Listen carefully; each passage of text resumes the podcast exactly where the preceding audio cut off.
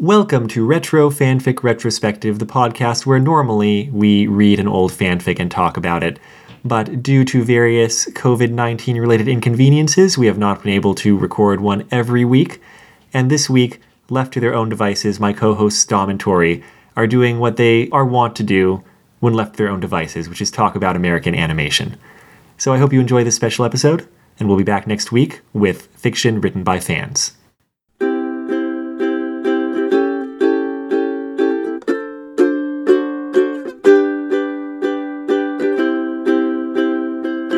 So today we are talking about Midnight Gospel, which is a show Mhm. that was released on Netflix on April 20th of 2020.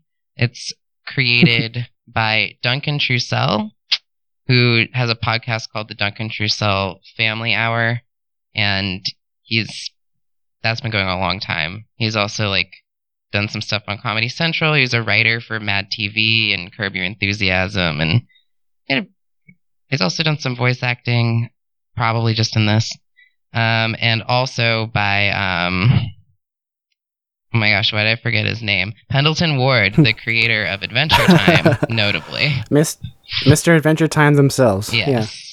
So this is a pretty cool show. Um, it's, I think it's eleven episodes. Is that correct?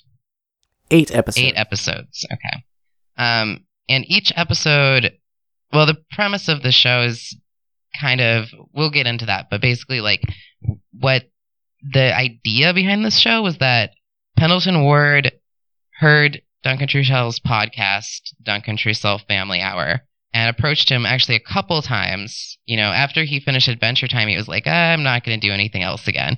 But he had this idea that he wanted to, like, animate Trussell's interviews because you know he's got some really like funny, amazing interviews on his podcast, and he approached him a couple times. And first, Trussell said he was too busy, and then eventually they went and they started developing the concept together. And the kind of cool thing is they're using clips from the podcast, and then Pendleton Ward's team, oh, and they're all working together to find the right clips, and then to like put animation to them Right. um, and make kind of a cohesive world and story around the dialogue. I was not originally aware of the podcast when I f- saw the first preview a while ago, but after I learned about it, I I, learned about it before I watched all eight episodes, and I that meant I watched eight, all the episodes with the eye on what is podcast original, what's added to make the make the show seem like a show. Yeah, that's the funny thing is like so when I first saw the first episode I was like, "Oh man, this is totally like borrowed audio. It has to be." Cuz I think it's Yeah. actually pretty clear that the audio comes from, you know, from a podcast, from an interview at least. But yeah, it was funny because as the show kind of goes on, it gets a little more cohesive. And I wondered like how many. That's what I found out in my research is I was like, oh, did they interview just for this? Did these do these interviews just for the show, or did they already exist? Yes, they already existed, so they must have had to go back and like re-record certain things, especially because the the main character, who's the interviewer in the show, is named Clancy, not Duncan. yeah. There's a couple times in the episodes where in the interviewee calls Duncan uh, calls Duncan Duncan, and uh, Duncan has to clarify. Oh yeah, where he'll go like, "It's Clancy," and then there's Who's one Duncan? time, Yeah. yeah, there's one time where the the other person responds as, "Oh, Clancy, sorry." So I, I kind of always wondered if they got someone to come back and I don't know. Some of them sound that. like they recorded the interview at the same time as the the audio for for this. Some of it sounds like it was dropped in later. Yeah, I think there's got to be an element of that because there's multiple things going on. Like there's not always just one um, guest. There's also you know Yeah. various voice actors, but there's also sometimes multiple guest interviewers. That they're all interacting. It's kind of I imagine, and I couldn't find this out, but I imagine it was all because of what Trussell says that um, he chose revelatory moments from his podcasting career. Um, Hmm. And it actually has a really good quote about this. He says, like, When I'm doing a podcast, there are moments where my whole universe changes because someone told me something I never knew. Once you hear that you're forever changed, you live in a completely different dimension than you did before. So those were he cho- he handpicked those interviews. But then he also Yeah. has working on the show like his ex girlfriend, um, Natasha Leggero, who's Oh, Peggy in episode one and someone else in episode five. So I, I imagine I- he might have gotten her on because she's also famous, but he might have gotten her on to. yeah, I, I'd recognize that name from other things before. I didn't know they were involved or had a history. I found that out in my research that they used to date. So, um, and I think he started out his podcast with her. That's I think where that information came. But Hmm. anyway, she's been like on MTV. She's an actress and a writer. There's a lot of really interesting people involved in this. Actually, um, I couldn't find much information on this, but when they were first pitching the concept to Netflix, um, Ward and Trussell got. I hope I'm saying that right. Is this, it sounds like his name should be pronounced Trussell, but I don't think I've heard it. Trussell, maybe? Trussell. you know, it's funny because I did listen to some of his podcasts, but I can't remember if he said he must have said his name at some point. Um, but yeah, there were like a team of a bunch of comedians involved in the production, and one of them was Weird Al, and another one was Emo Philips. So it's Wow. kind of crazy. Yeah, I was like, what? I can't imagine what role they played. I guess just like um, is like part of developing the concept or maybe refining the humor. I don't know. Like bouncing ideas off maybe over what happens in the um, animated portions. hmm Yeah, because that was a lot of the development was trying to create. Apparently, it's a very involved world, and I guess we should probably talk about that. Talk about like what the show is actually a- about, because you know we talked about the format that they've tried to slot these interviews in, but they do it in this fantasy world. Right. So we have our main character, not Duncan, Clancy. Clancy, yeah, Clancy, yes, who we're told in the beginning is a simulation farmer, I think. hmm It's dropped in there, who lives in a trailer out in a plot of land by themselves. And they spend, this character spends their time by jumping into the simulations, finding a person to talk to, and making a podcast or space cast, they call it. Yep. Yeah. And there's so much in this world, but that's all we kind of get at first is right. kind of hanging out. He sticks his head into this very like yonic vaginal type white machine. And yeah. when his head is in there, then he's basically like VR into another world. But it, it seemed like all the planets are simulations, is the implication of the name. But he has all these planets he can choose from to visit, and he has a talking computer that's part of the machine. What do they call it? A simulator, I guess? They mentioned simulator a lot, I think. Yeah. I did end up liking the character of the simulator. It had a very good voice and a good personality. Yeah, yeah, I really did because it's like it's basically the only like other real quote unquote real person Clancy interacts with. And like the only yeah. sort of thing he interacts with on a day to day basis. It calls him master, but it also sasses him back a lot. And there's one point where the machine starts to break down and the simulator's just like, you know, I told you like a million times you've got to like rub this oil on me and do all this stuff for me, and you never did it. Yeah. So now I'm melting Clancy was down. like, you, Clancy was like, "You never told me." Uh, yeah, I told you. Incident one, incident two, incident three, with timestamps and videos. yeah. That was in one of the 340 messages I sent you. you know, very sassy computer. Voiced by Phil Hendrie, Mhm. a American radio personality, actor, and voiceover artist, according to Wikipedia. Yeah, um, I feel like I should know other stuff he's been in, but he has a great voice. Great voice, great performance. Mhm. So basically, the going to the different simulations and talking to different people is the conceit for slotting these podcasting moments into the show. Oh, and by the way, um, Phil Hendrie has done uh, voice in Futurama, Rick and Morty, and King of the Hill. So it's prolific. Good pedigree, yeah. yeah. So yeah, so uh, how should we? We could talk about kind of how there's a most of the episodes are going into one of the universes, meeting a new person in that universe, and that's how the interview. Right. Um, the person they interview is a character with the same first name or sometimes complete name as the person interviewed in real life. Right. and sometimes I think we mentioned there yeah, there's multiple interviews, but it's usually Sometimes it's a double booking, yeah. Yeah. I pulled up the list of all of the the people that were interviewed and I didn't write everything down, but there's some pretty crazy ones. So like the first one is Dr. Drew, like from Loveline, um, in the first episode. Um, Anne Lamott's in there, and the one that really stood out to me was Damien Echols, who was uh, he was one of the West Memphis Three. He was convicted of murder as a teenager because he and two of his friends killed three eight-year-old boys, and apparently What it wasn't some fuck? sort of like weird ritual. Was what the prosecution argued, like a satanic ritual.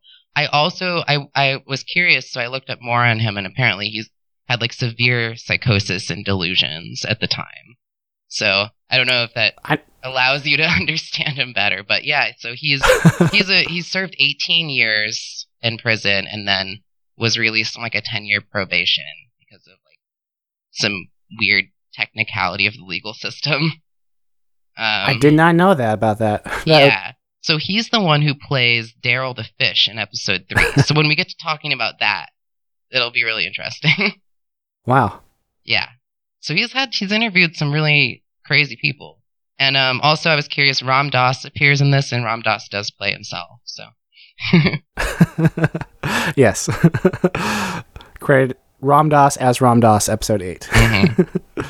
So, how do you feel about how the conversations are portrayed in the animations, the cartoons? Because the conversations are kind of started with little to absolutely no primer. They just jump mm-hmm. into heavy metaphysical, spiritual topics while they start a visual narrative in the background that doesn't need any more than the occasional comment from the characters themselves. So, you know, it's interesting. I wasn't sure if I was going to like this show when I watched the Mhm. first episode because it sounded like, you know, first of all, the topic in the first episode is uh, Dr. Drew, who I found out later is the one who does the voice. They're talking mostly about, like, they talk about drugs, they talk about psychedelics, and they talk about, like, parties and drugs. So to me, I was like, Right. this sounds like a conversation you'd be having at a party while you were high, basically. Yeah.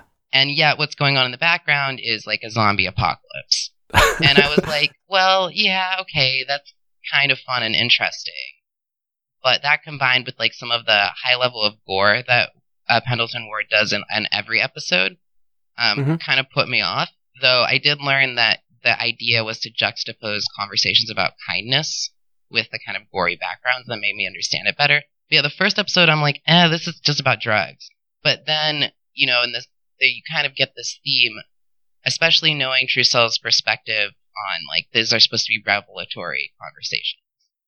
Yeah. Um, I think knowing that background and also knowing that this comes from is being pieced together from a podcast and then animated makes the show make sense. I don't know how I would have felt about it without that information.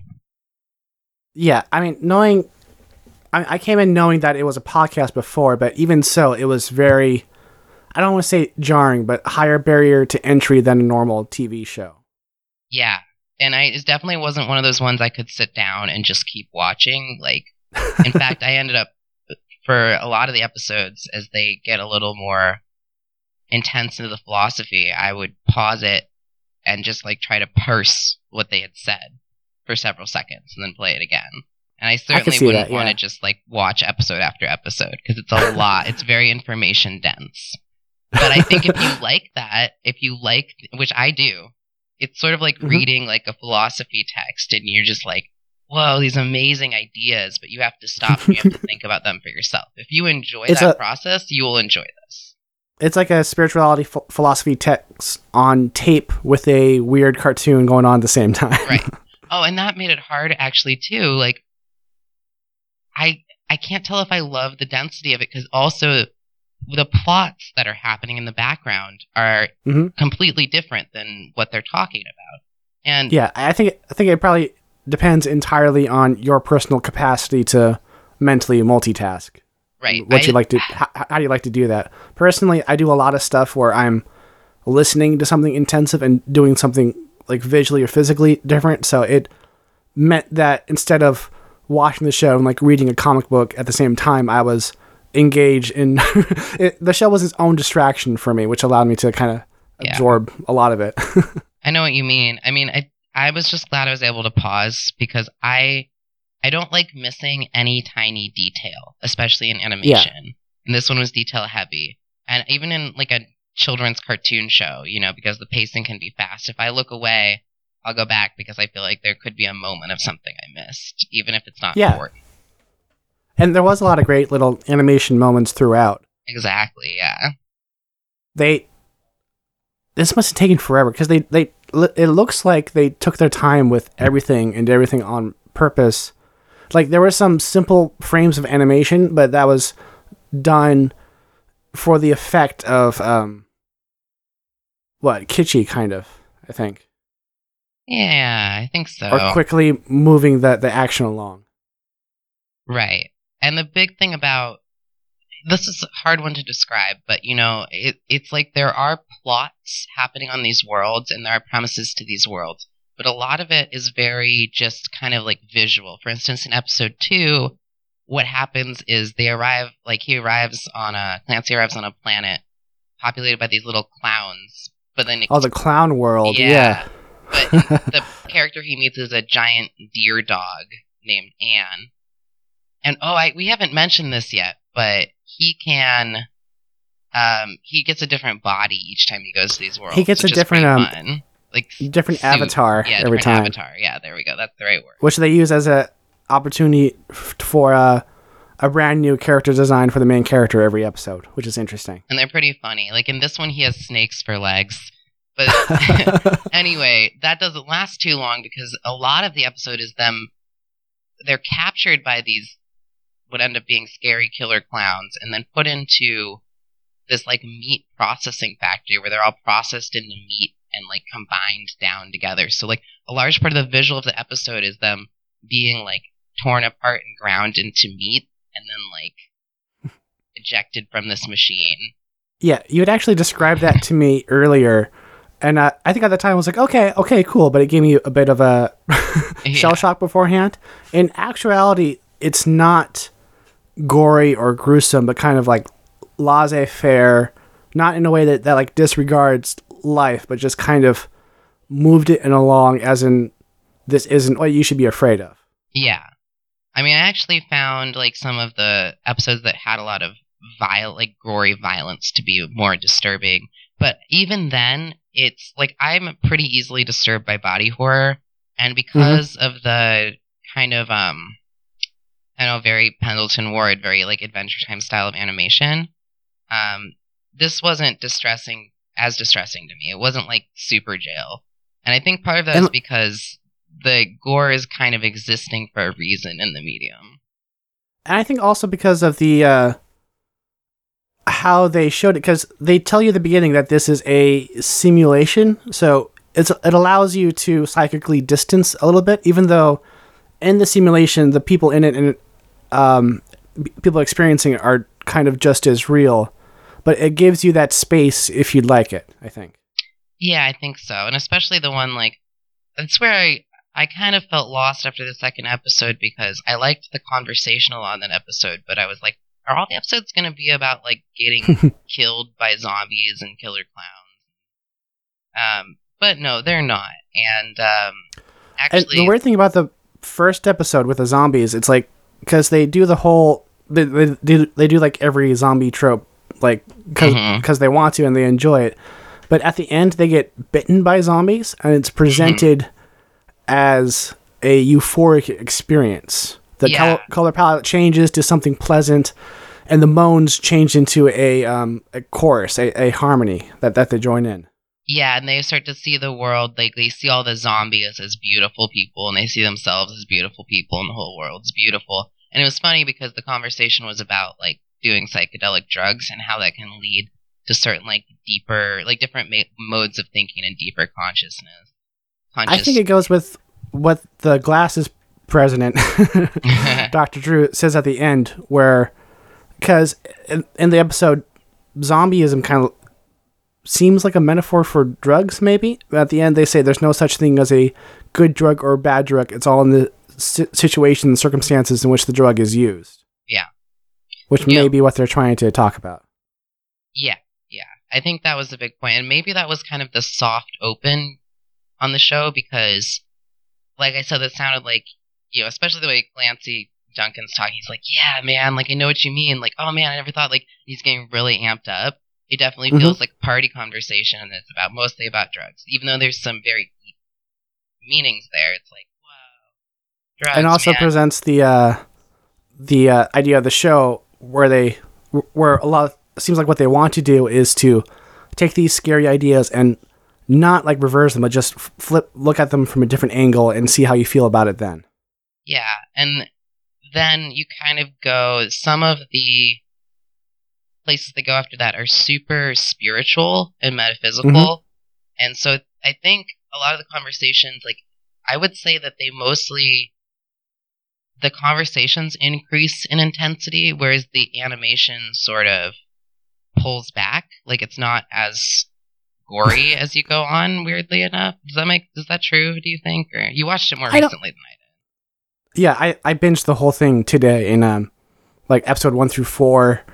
I woke up episode one through four, took a lunch break, four through eight, took a nap, recorded. Wow. so what is that experience like? Do you feel like you're still processing all of it? I feel like I did. I, I don't want to sound like I'm boasting or anything, but I think I processed a lot of what they were talking about at the time. Hmm.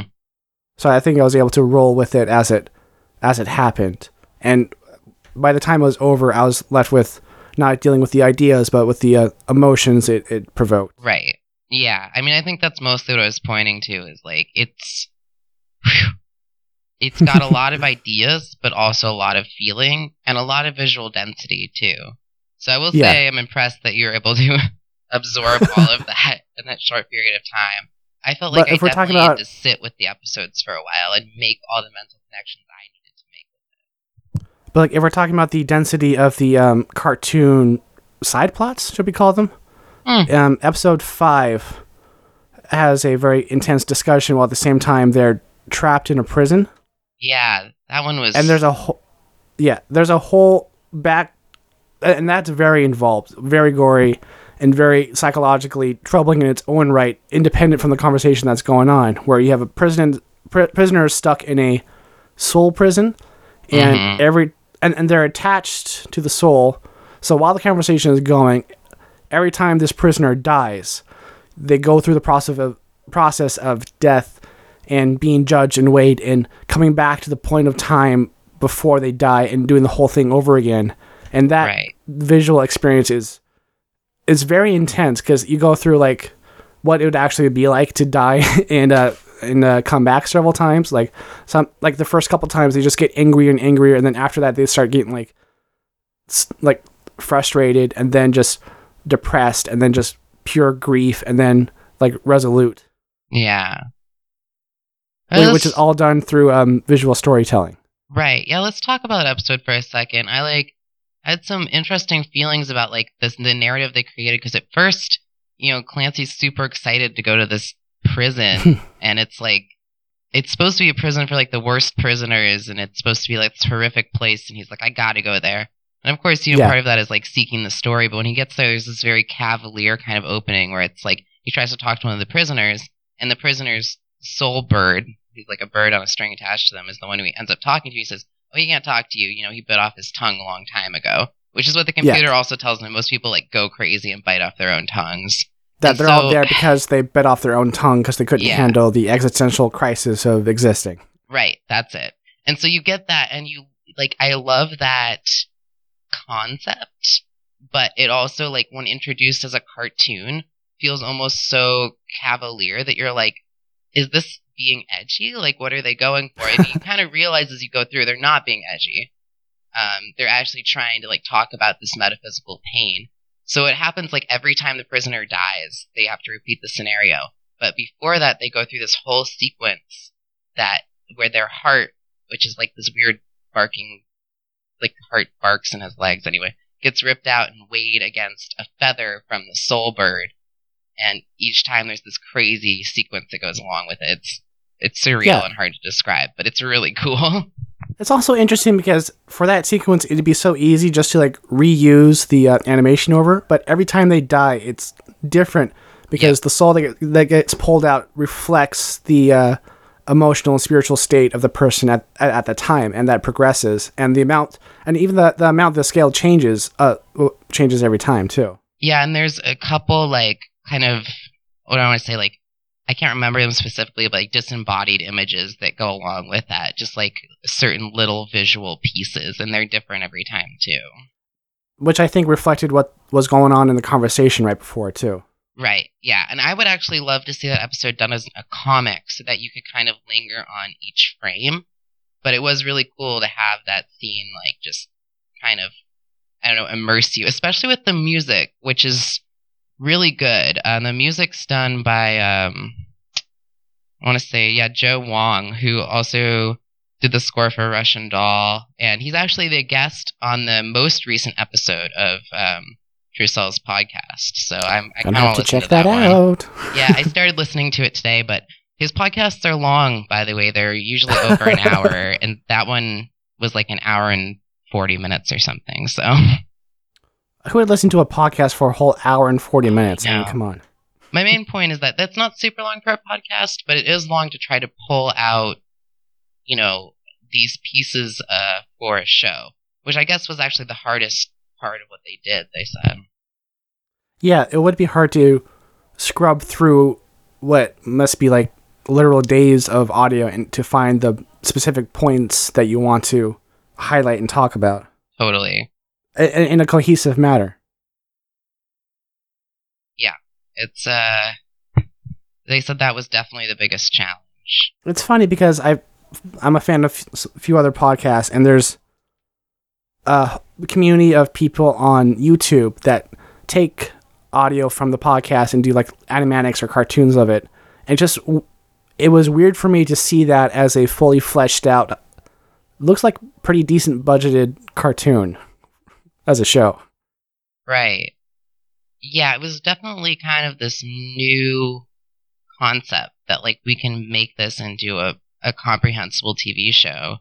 Because I guess their original preview was like a music video um, to kind of highlight the animation. But the thing is, is like they made a huge world here, and like Ward and Trussell talked about like how comprehensive the backstory of the world actually is. So that's why I'm really hoping this gets a second season because it actually goes more and more into the the world rather than the simulations as we move through the show. So there's real like plot development and world building going on. Yeah, I think it's a good example of people developing a big backstory, big world, but not forcing it on people. Because we we see like pretty much none of it, but just as a creator, knowing it's there influences how you write people and how the world is shown and what that means, and it it adds um, narrative weight. I think. Yeah, and I think they could have gotten away just with making references to the outside world. Like Clancy makes references to his sister. Sometimes he goes Mhm. outside and he waters the flowers, and you can see like he's on this trailer on this piece of land. Um, but they actually do even more into it. Like when he has to go and get oil for his simulator that's breaking down, you can see that he has to like go across this giant landscape and this invisible bridge and you know talk to his neighbors and there's this whole thing about ordering a, a pie that's supposed to be a floating it's supposed to be a holy pie or something it's supposed to float Messiah Pie. Messiah Yeah. pie yeah it's like all these pieces and you could have just had he's a simulation farmer and he goes into simulations into simulated worlds because each one of those worlds is its own thing too but instead Yeah, I thought this was going to go into heavy like Pen Ward, crazy surrealism. Nothing makes sense. Make up shit. totally but, But it actually gets more grounded as the show goes on Strangely, yeah. I, I really want to know what, what Weird Al did. I know, like it was weird because so the the article just basically says like they pitched it to Netflix and then Netflix gave it the go and then they brought on a team of of comedians and Weird Al was one of the names to like start the production ideas and I was like okay. But the weird part is like the ideas have to be mostly for like they can't really be for the dialogue. They have to No, be for it- like the physicality of the world. That's what is crazy to me. and like the setting. Right. Maybe that's part of it. Maybe. I mean, you know, we're talking about Pendleton Ward. Like, I made a whole Adventure Time like RPG just because based on Five Edition, where I made my own classes and stuff. Just because I and I ran a couple games. I ran it for like a couple months, just because I wanted to explore that world he made. Right. So he's a good Yeah. world builder. The fun thing about the Adventure Time world is how it's not, how nothing is sacred. Like they go far into the future and far into the past, and they both of those change everything, and they're not not an homage to each other. Right. If that makes sense. Yeah. No, it's true, but it still feels like there's cohesion there, as if this was all done by design. Yeah. I'm I'm anxious to anxious, maybe a little worried to see what Distant Lands will bring. Yeah, I I don't know. I think I mean, it's a good team though, right? Yeah, I think it's a good team. Like I think that a lot of these shows, like even with Adventure Time, I had a hard time getting into it at first. When you start to Mhm. realize how big the world is, that's when it becomes really engaging for me. And I I think that's probably where it's gonna go. Like if they make a good world, I think I'll be hooked. Yeah. I think it was interesting in this show with episode what was it? Where they uh where where they have the thing where they need to steal the green oil for the simulator. Oh yeah. Um, that was close to the end. Uh episode 6. Oh, okay. Yeah. It spent almost no time in the in the simulator. Like Yeah. I remember pausing in the middle somewhere to like let the dogs out and that was 11 minutes left and they were still in the non-simulated world.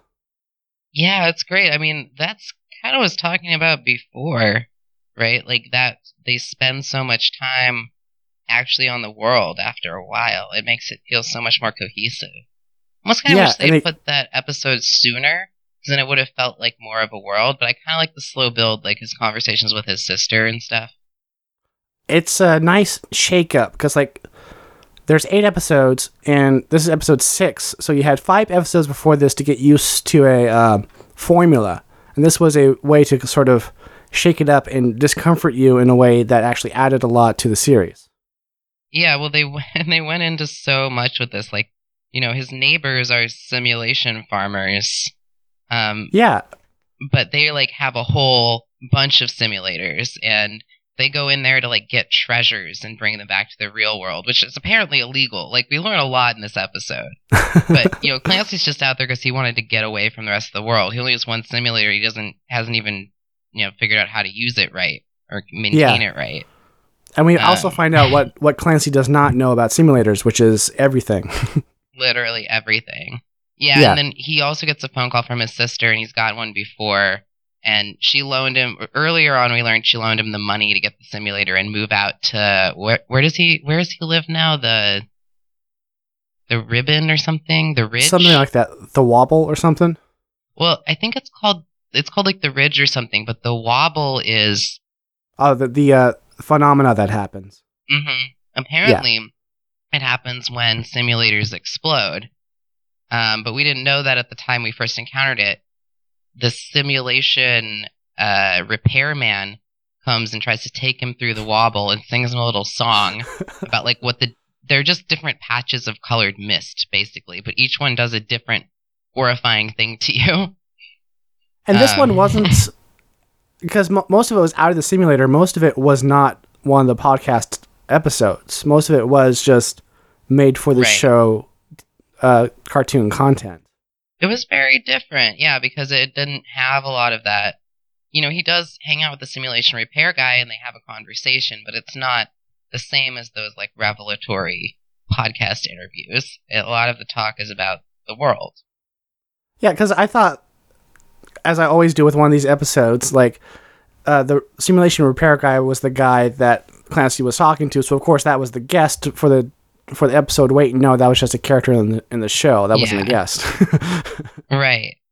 There's finally characters in the show. And then yeah, his Yeah. sister talks more and more about how he um Clancy's backstory about how, you know, he doesn't something indicates he moved away and he talks Yeah. about this a little later to like basically like just escape and find himself out there. She says something very poignant which is like you know, just because you're in a different place doesn't it's not going to change who you are.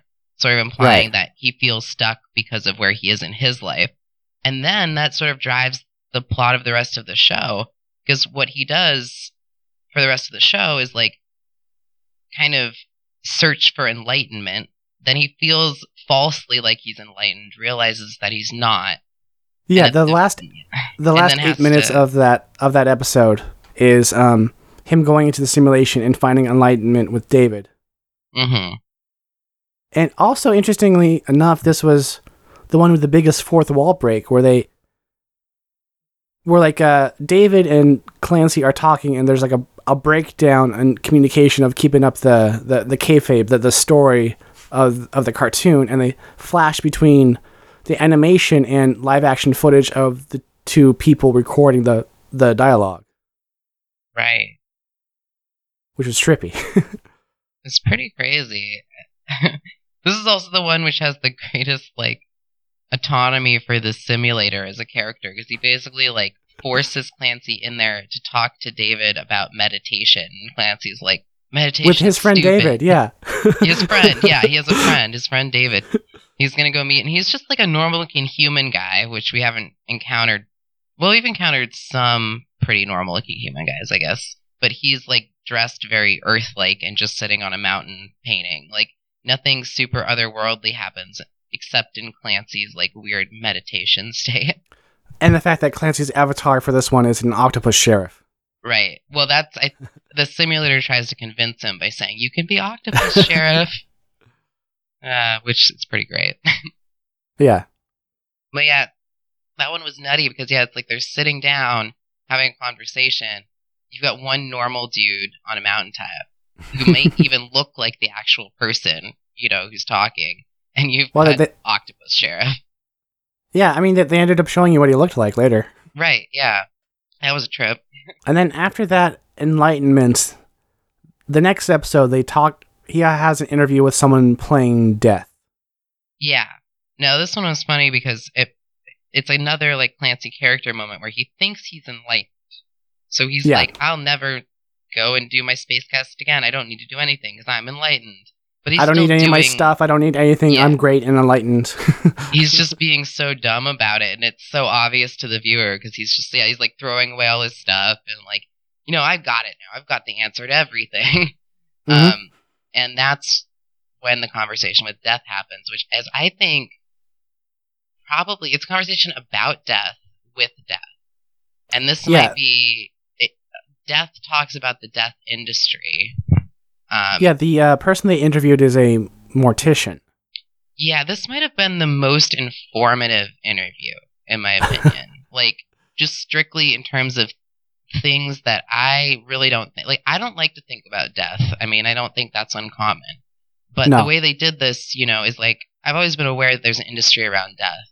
But, like, thinking about those concepts of, like, how the death industry doesn't allow people to sit with the body because it's educated people to think that the body carries disease after death like even diseases that a person wouldn't have had when they were alive. Yeah, which is just like a uh, yeah, convention invented in the 1800s by a company, by a corporation, in order to drive up business. right. And but it's made our whole culture think differently about how we perceive the like deceased bodies of our loved ones. It's actually like repulsed us even more from dealing with death because we're discouraged from spending any time around dead bodies and like the very uh, what do I say corporeal realities of death. yeah, the I don't say the character, but the the interviewee for this episode suggests um, reveling in like the big real life moments, like birth and deaths, and like sitting with the body and like sitting with with the placenta and just being with the reality of the moment. And this is also, yeah, one of the episodes where I like really wanted to know more about whether this was actually pulled from a prior interview and I couldn't find out because there's a couple moments where like you can tell that he's addressing the interviewee as death and saying things like what's in this room death and then the the person describes it and it happens on screen and it's like uh they like they knew what they were doing here, right? Or not? Was this some sort of weird visualization exercise, or what? What was going on? Yeah, listening to the sound clips, um, trying to guess from my experience as an amateur audio engineer, what was like a full clip that was dropped in. They had several times where it was back and forth with uh, Clancy and Death that were like they were both in the same room talking to each other about this improv that was going on. Right. Yeah. Which they dropped into the middle of the of their conversation, I think. Yeah, and then there's one point that the Death character. Um, I wish I had written down who he's interviewing for this episode, but a really amazing person, amazing speaker, obviously really qualified on the subject. Uh, Caitlin Doughty. Okay. Yeah. Well, we're Caitlin. Like, Ca- I'm so, I'm sorry for butchering the name. Is it C A I T? Yeah. Caitlin. That's usually Caitlin. Like, like Kate Sith. Yeah. yeah. exactly. That's how you'll remember it. yeah. um, according to the wiki, an American mortician, author, blogger, and YouTube personality known for advocating death acceptance and the reform of Western funeral industry practices. Yeah. Creator of the web series Ask a Mortician. Oh, I've heard of that. Hmm. hmm. Yeah. Um. Well, yeah. There's one point where they're doing this visualization exercise, and she basically says like, "Oh, th- this is like a fun exercise," or something like that, or like a fun. Uh, this is a fun way to do an interview, or like something to that effect. And yeah. you're like, "Well, what?" You know what prompted that comment? I mean, that's just me. Maybe I'm just like, I really want to know how did they do this? like, how did they pull off this show? And I want to believe that there was someone who came on knowing they were going to be animated because some of this, like, especially towards the end, is done so well. I'm like, how did you do it? It sounded like the, um, what was it, Trudy interview. That person knew what was going on. There was one person, yeah, who, like, corrected themselves from Duncan to Clancy. And I was like, then. Yeah. They must, there, right? There was, a, there was a couple of moments like that. But it's entirely possible that, you know, these people who are already you know, YouTube personalities or podcasters that they just went like, hey, send us an audio clip of you saying this, you know? And then they fixed it in the episode. But who knows? Yeah, looking at the Wikipedia, they have a list of the episodes, and there's a tab f- on the uh, chart for original podcasts, and only two of them have direct con- connections. They have uh, episode well, two with episode 301 episode three with podcast episode 314. Right, I know, but that's not totally accurate because a lot of these are lifted from other podcasts as far as I can tell. So, nah. Yeah. yeah, I don't know. I mean, the It'll main be interesting is, once it shakes out to to, fi- to know for sure. Right. I mean, nonetheless, it doesn't really matter because what they did is they created something really incredible from this great concept mm-hmm. of illustrating Duncan's revelation moments talking to people that are really like have really amazing insights. Yeah. And from that discussion of death in episode 7, they move on to episode 8. Yeah. Game yeah. changer. yeah. I mean, so if I wasn't already like crying about all of the specific death talk in episode 7, episode 8 is an old interview with his mother, like which is interesting because like, in episode seven, mother. yeah, in in episode seven, when talking to Death, they mention that both the parents are dead. Then in episode eight, they start with like "Hi, mom," and like an interview with their actual mother. Yeah, so like yeah, I had a couple. Like my first assumption, because I know these are real interviews, was like that this has to be an old interview, which is what ends up being the case. But I yeah. had my doubts at a couple moments because I was like, wait, did he like. Because what he does is he says his father died when he talks to death. He says his father died from um, some fantasy thing. Like he was in the Space Wars and a little bit of the darkness got into his lungs and it just never left or something. It's very inventive, but it was, Yeah, you that- know, That was a good bit of a good bit of editing because they started because that was an actual explanation what happened to their dad, and they spliced in the fantasy stuff in, in the middle of it. Yeah. And it was cool. It was like a great way to kind of take you in and out. It didn't make me question like some of the reality of Clancy versus Duncan's character because at this point you know that Clancy and Duncan aren't really the same person. Mhm. But, But in, uh, they, this- but they kind of are because like But- Duncan's not going to talk about experiences that aren't his, except But in the final episode, they just full on go Duncan, and they don't walk it back. They just Right. Well, because it's an old interview, and yeah, he's not being called Clancy, and that's absolutely fine. There's no Yeah. reason to question that. I think. but it's, it's interesting where they just drop the story on the last one. Yeah. I think it was really important for the character arc, and I love that Clancy's character arc that he's having because he's trying to figure out who he is, and the whole time he's having metaphysical, spiritual conversations about different religions, about different spiritualities, about death, and he's just a person trying to find himself. And in Mhm. the same way, that's just you know a mirroring of the you know Duncan himself because these are his real life conversations, real life revelatory moments. So for him, coming full circle on you know trying to understand where he is is dealing with his mother's death, and so therefore for Clancy it is too. Yeah, This episode is his mom was a psychiatrist. yeah. They mentioned in the episode, I, th- I think. Yeah, I'm pretty sure. I mean, definitely some sort of mental health professional, but I think it was psychiatrist. I actually and think. also, oh, go on. and, and also, uh, I read something saying that th- this interview was recorded three weeks before uh, their mother died. Uh, yeah, there's a lot of interesting parts where she just keeps saying like, "I don't know why you're like you're doing this interview," or like, "What what do you think we're gonna get out of this?" But um, it's cute, and the great thing about this is the world is fantastical, but both characters are moving. Like most of the time, they move through the world, whether they're being they're moving themselves or they're being propelled by outside forces. In this one, they're mostly walking through the halls of like a teddy bear research facility. Um, and it kind of lines up exactly what they're talking about because they're talking a lot about childhood development and Mhm. specifically also things that like Duncan's mom's saying to him about like, you know, oh, do you think I would have been different if this? One thing that really resonated with me was when she talks about um the birth of his younger sibling and or no, he, no, he was the younger sibling.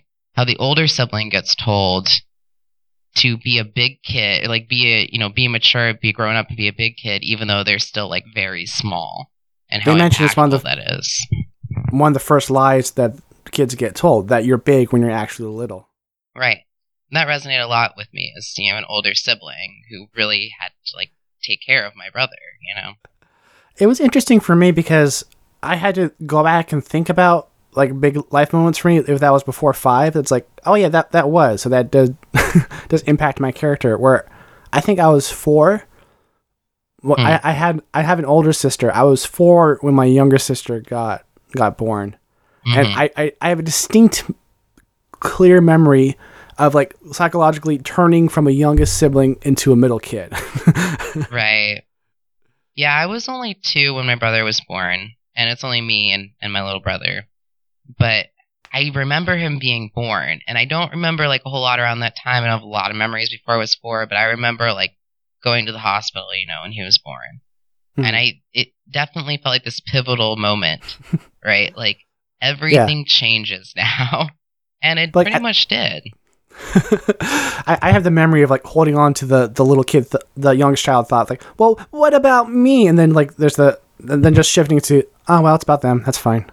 yeah, it's funny. I mean, part of what the episode talks about is like, or what she talks about, not really the episode. Like, Mhm.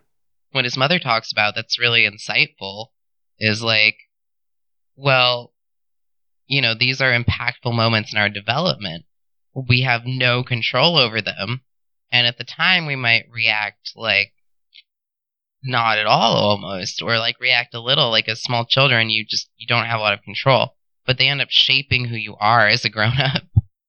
Right, and they were talking about that as um as a psychiatrist, where it's like if you want to unpack who you are now, you have to find out where these these conventions you have started from and what they mean. Right.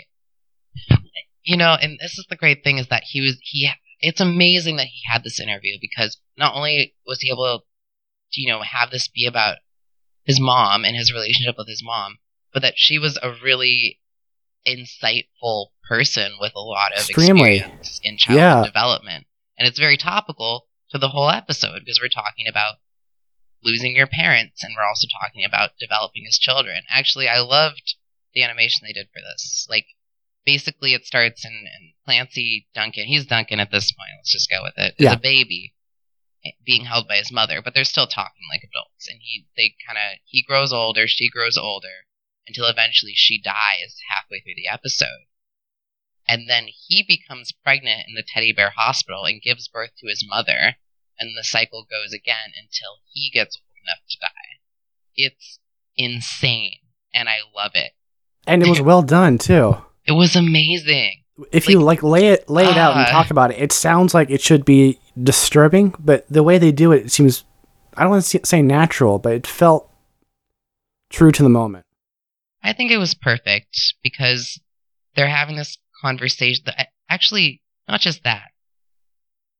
They're having this conversation about development in childhood, but the whole series has been kind of about this connection to nature, to metaph- like to spirituality, and especially in the previous episode, to death and to the realities of birth and death. So it kind of like primed us for this kind of like what in a I think in a modern cultural context would be like a, a bizarre, absurd, or distressing moment of like, you know, a grown man giving birth to his own mother, turning it into this very like symbolic, natural birth moment that's Yeah, celebrated in love.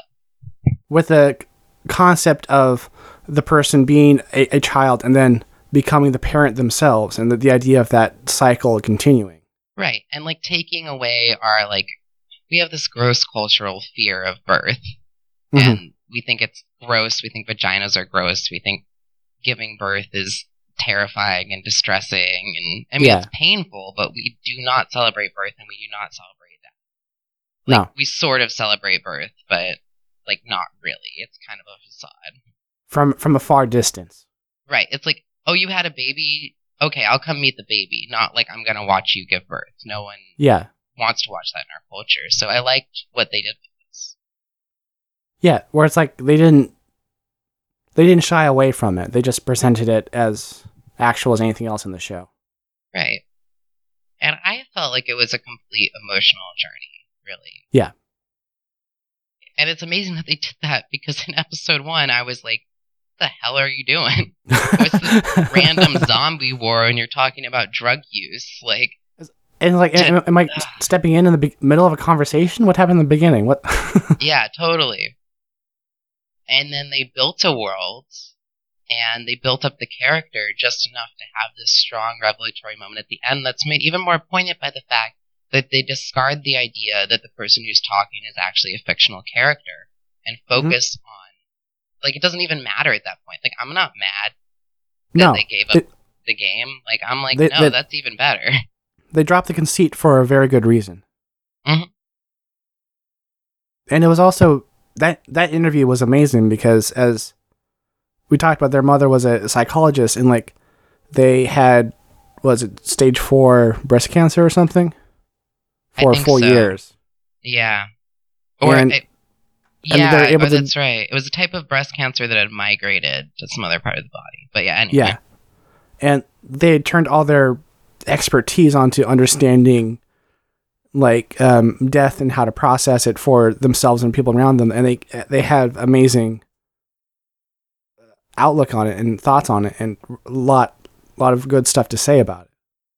I was really amazed too because, like, you know, my mother died from cancer, and so like obviously this was like a very powerful and meaningful episode to me. You know, when I was pretty young, and I think he determined Duncan's like in his early 40s. You know, I was in you know my early 20s, but I, I don't know if it really matters. Like when you lose a parent to something like that, you don't expect it. It's really hard to process. And something they said that I thought was really like important is like I don't remember if this was in the death episode or in the last one, but talking about like getting loved ones to talk about what they really want before they. I think it was in the death episode before they sort Yeah. of like fade out and can't communicate anymore. I Mhm. really wish that had been information that I'd had. But even having that is like sort of understanding that like death, the closer you get to death, like the closer you're getting to like your your whole system's shutting down, including your brain and your Yeah. and it was actually really impactful to me to like have that understanding of what was really going on and what I really witnessed. And I'm not exactly sure I was going for that, except that this like these last two episodes really meant a lot to me, and I was really impressed with them. Yeah. I'm currently quarantining with my mom. I, I, I had to go get a hug afterwards. yeah, But they said some interesting stuff in the in the last episode because a lot of time when people talk about death and look at it, they talk about try, trying to like reject the idea of grief. But and they gave good advice here, which is um, if you feel like crying, cry. That's important. yeah. Like if you feel grief, feel grief. I mean, I think that if you've experienced grief, it, that's easy to understand. Yeah, Because, but it's a nice thing to remind people because most most of the time, especially in like um, if you're supposed to present as male, they try to tell you to not feel or be strong Right. or be better than it. when you have But- this intense grief, it. Oh, sorry, I had to interrupt you. Go for it.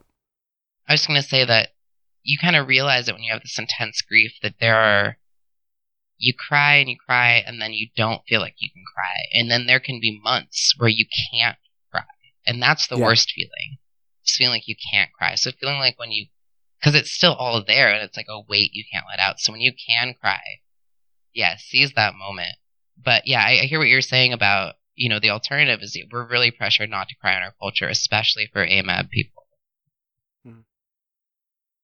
You mentioned before you're interested in seeing a season two. Do you think with how the show ended, that's possible? Hmm. Um, because we didn't we didn't talk about it, but after that simulation, there's a whole thing where the cops bust in and uh, a bullet is shot and it's blocked by the dog with a pocket dimension. Then everything blows up. yeah. Well, Good point. There was yeah this crazy thing at the very end. yeah, Um, for the real plot of the story. But the thing is, is that what I do know is that they are trying to get a second season, and that they want it because they feel like they've built up this really like huge world to explore.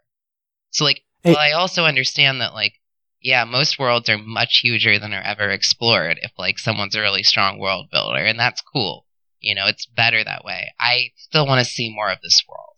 And I Mhm. think there is a possibility, especially if the second season kind of follows the format of the first, like starts out in a little bit more of a lighthearted space and like moves forward through like revelations to get to a final revelation.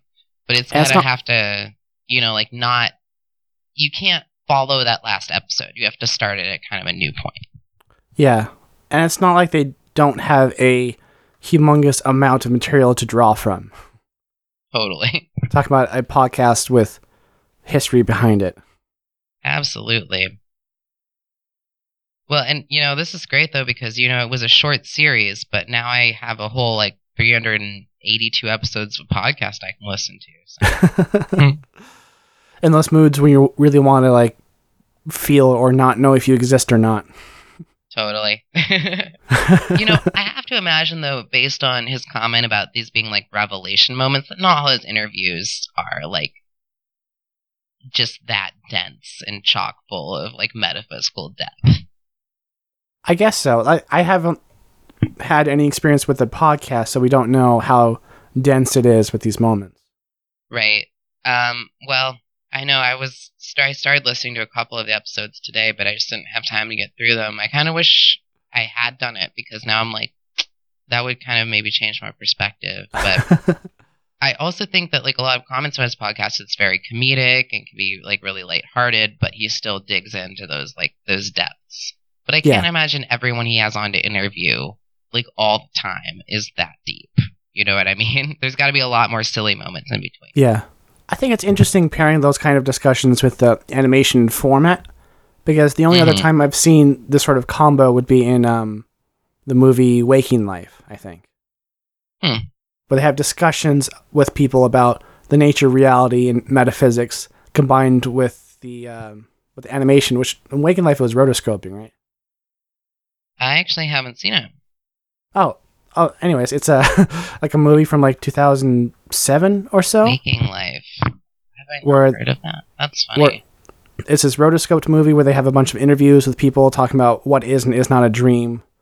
Like they have a discussion with someone who talks about how to like lucid dream, like different things you can do to check if you're in a dream or not and what to Yeah, do if you can. Counting your fingers.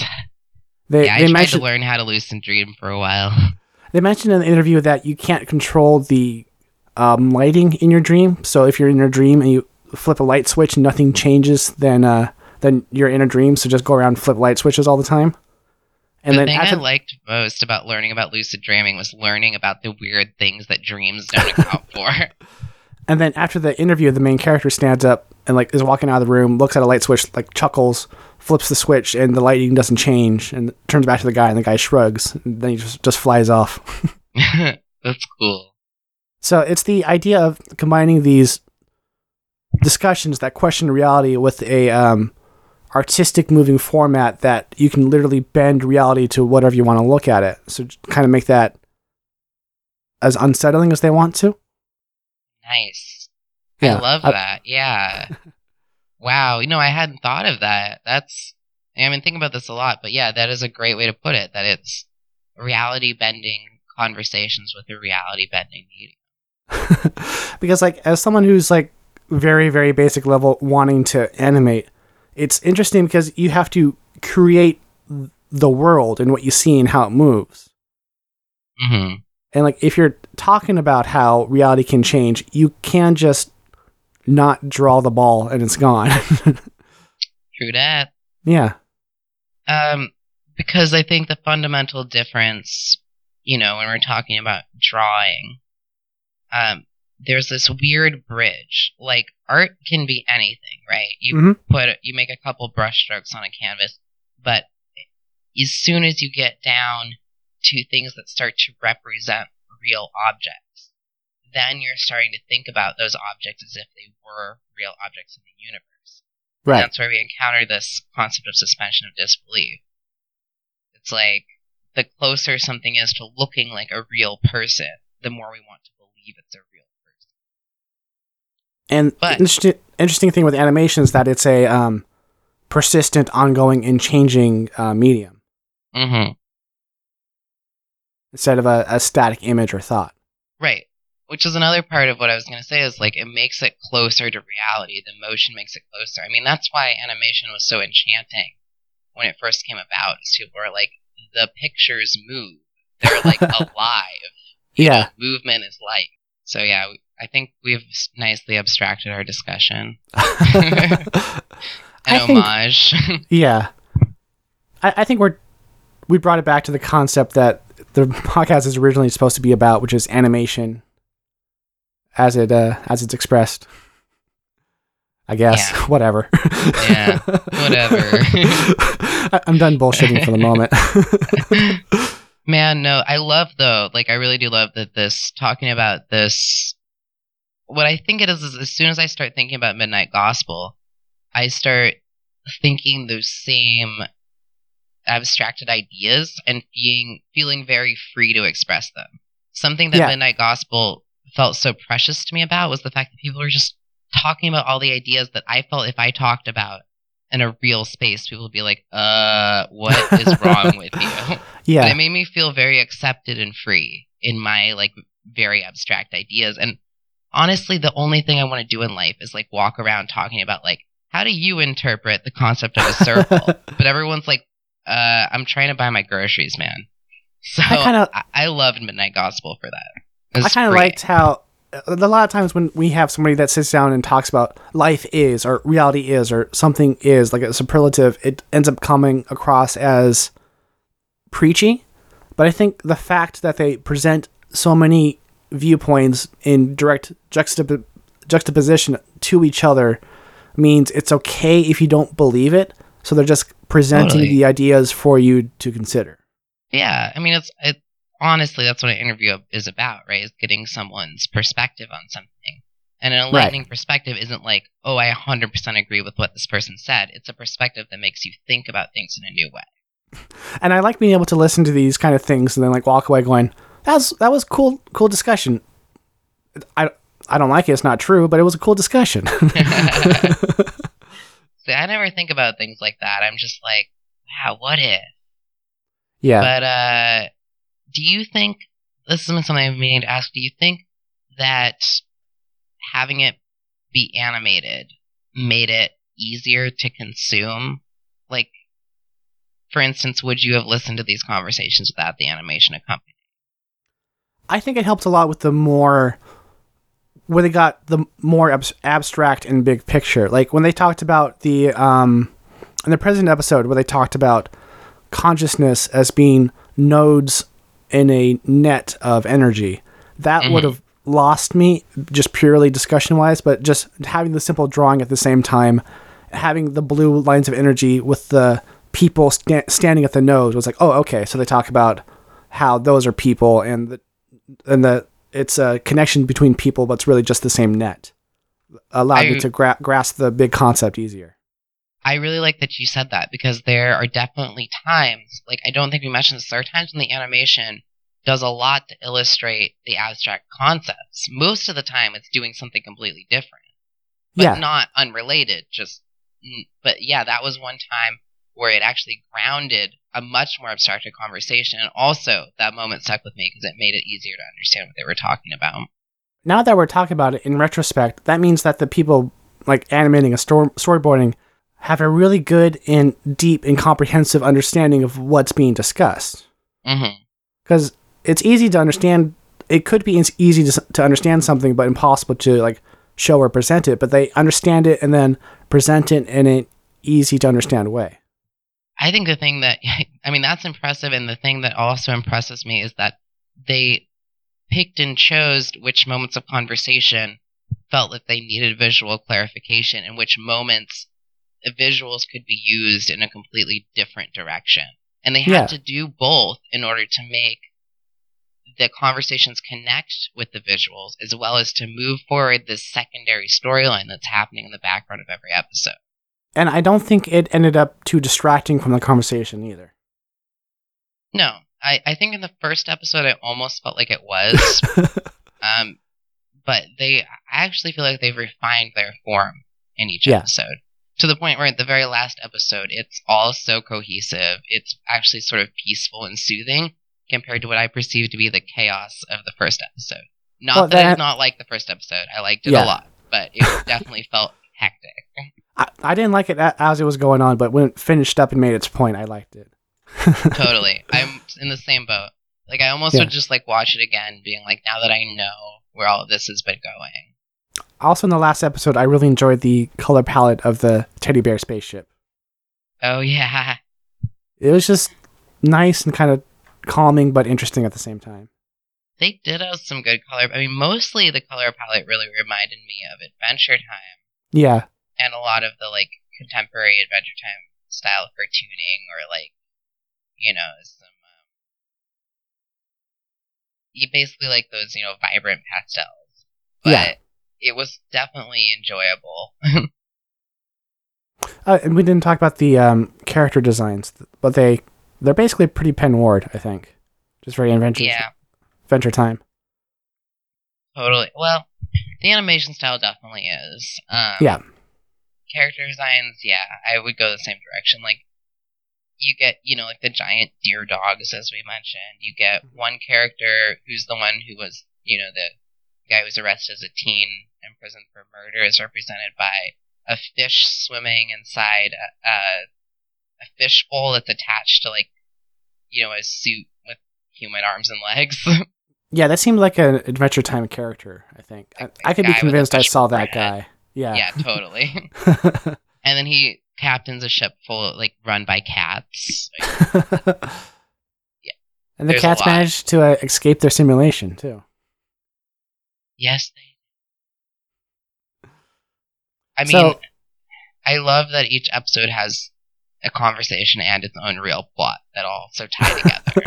and it's I I would love to work on something like that where I listen to a conversation and go, what's some crazy abstract fantasy plot in a crazy abstract fantasy world that would also have a parallel narrative to what's being talked about and run in the same amount of time. I would love to do something like that. It I think- sounds so fun. Animation production wise, I think it's a good idea to, in general, record the dialogue first and then do the timing animation afterwards. That seems just to make things feel more visually natural. I don't know what I'm trying to say. no, I think I know what you mean, but it's actually not usually how it's done. no, no. Well, It's in um, usually done the opposite. So in Japanese animation, it's entirely drawn beforehand and dubbed in after. totally, yeah, it is. And There's- um, I there's don't been- know. Hmm. There's been a trend with some Western shows now with a where it's um storyboard driven, where they give the the story the voice actors storyboards, they do the uh, dialogue sometimes with with uh, improvisations, and then afterwards it's sent off to be drawn. Um, uh, Steven Uni- Universe was like that, Oh, Yeah. interesting. Well, and as I- someone who's tr- trying to spontaneously figure out time animation timing, I think it must be kind of interesting to work within a very specific amount of time in order to complete an animation. Hmm.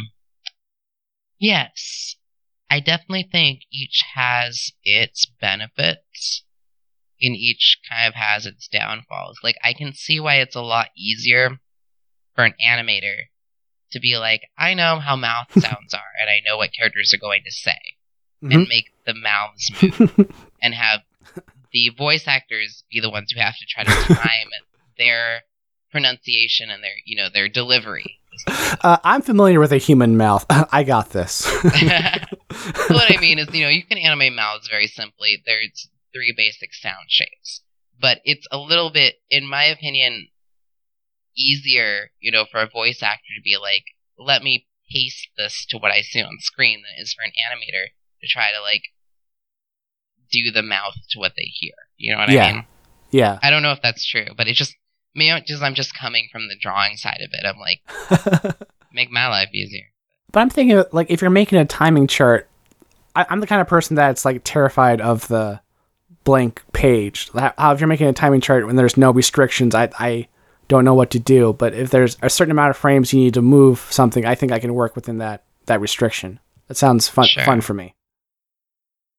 Well, it is definitely nice to have, you know, kind of a premise set out before you. And that's why I said earlier, yeah, we'd love to be given a conversation and told to animate it abstractly. Like, totally. Mhm. It's like kind of that, um, it's like a writing prompt, you know? It's like, write about this and this. Yeah, And that's always fun. And I actually think a lot more ideas come from piggybacking off of other people's product, like other people's ideas than anything else. So I think the animators having exposure to these interviews that were really insightful yeah. really interesting conversation topics probably inspired them to have a lot of ideas. It certainly did for me. Well, um, oh, what's it called? Laika, the local um claymation studio.